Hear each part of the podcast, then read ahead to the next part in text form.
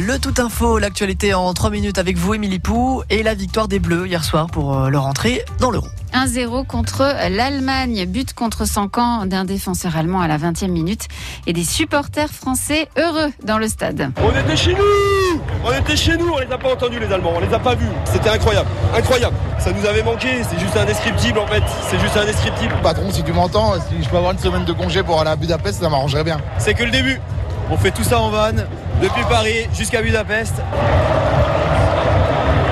Prochain match samedi donc contre la Hongrie. De son côté, le FC Sochaux-Montbéliard a repris l'entraînement hier avant le début de la Ligue 2 le 24 juillet. Les photos sont sur francebleu.fr Belfort-Montbéliard.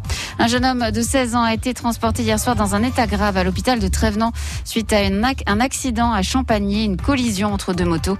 L'autre motard âgé de 16 ans également a été légèrement blessé. Les déchets sauvages sont un véritable fléau pour la nature mais également pour les animaux. On en a eu la preuve ce matin avec le témoignage d'un éleveur de Neuchâtel-Hurtière dans le Doubs.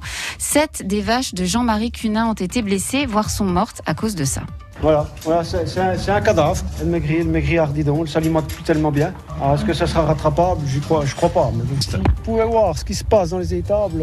Je pense qu'ils agiraient autrement. Parce que quand les bêtes souffrent et puis qu'elles perdent du sang par la, par la gueule, c'est là qu'on se rend compte que ça fait beaucoup de dégâts.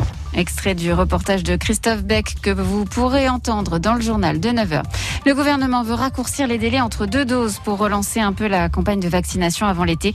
Trois semaines minimum suffisent désormais. Le secteur du bâtiment s'attend à une crise mondiale sans précédent. À cause de la pénurie de matériaux, tous les pays reprennent leur activité et il est difficile de se fournir pour les chantiers. Francis Velin est le président de la CAPEB de Bourgogne-Franche-Comté, la Confédération du bâtiment. Moi, je tiens vraiment à sensibiliser euh, les consommateurs pour leur dire que c'est pas des artisans qui ont augmenté leur prix de 35%, c'est bien les fournitures qui augmentent entre 25, 35, voire 75%. Et en plus, on a des gros problèmes de rupture de matériaux actuellement. Ça nous met vraiment dans une position inconfortable. Francis Velin, président de la CAPEB en Bourgogne-Franche-Comté. Et puis Thomas Pesquet sera à 400 km au-dessus de nos têtes cet après-midi. L'astronaute va faire sa première sortie pour installer un panneau solaire sur la station spatiale internationale.